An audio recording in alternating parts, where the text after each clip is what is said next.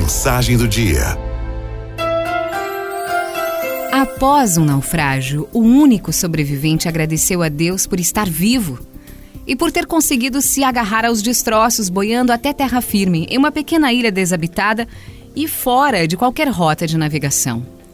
Com muita dificuldade e resto dos destroços, esse sobrevivente conseguiu montar um pequeno abrigo para se proteger do sol, da chuva e de animais e também para guardar seus poucos pertences.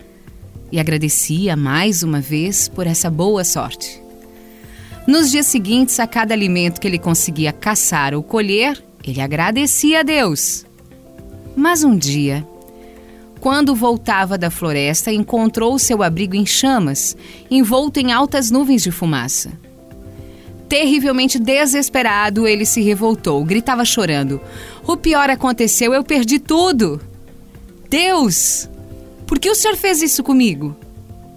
Ele chorou tanto, se desgastou tanto que adormeceu, profundamente exausto.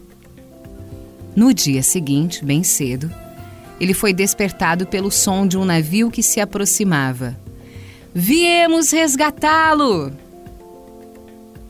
E ele perguntou: Como souberam que eu estava aqui? Do navio responderam: Nós vimos o seu sinal de fumaça. É comum nos sentirmos desencorajados e até desesperados quando as coisas vão mal. Mas Deus está vivo e Ele age em nosso benefício, mesmo quando não vemos nos momentos de dor e de sofrimento.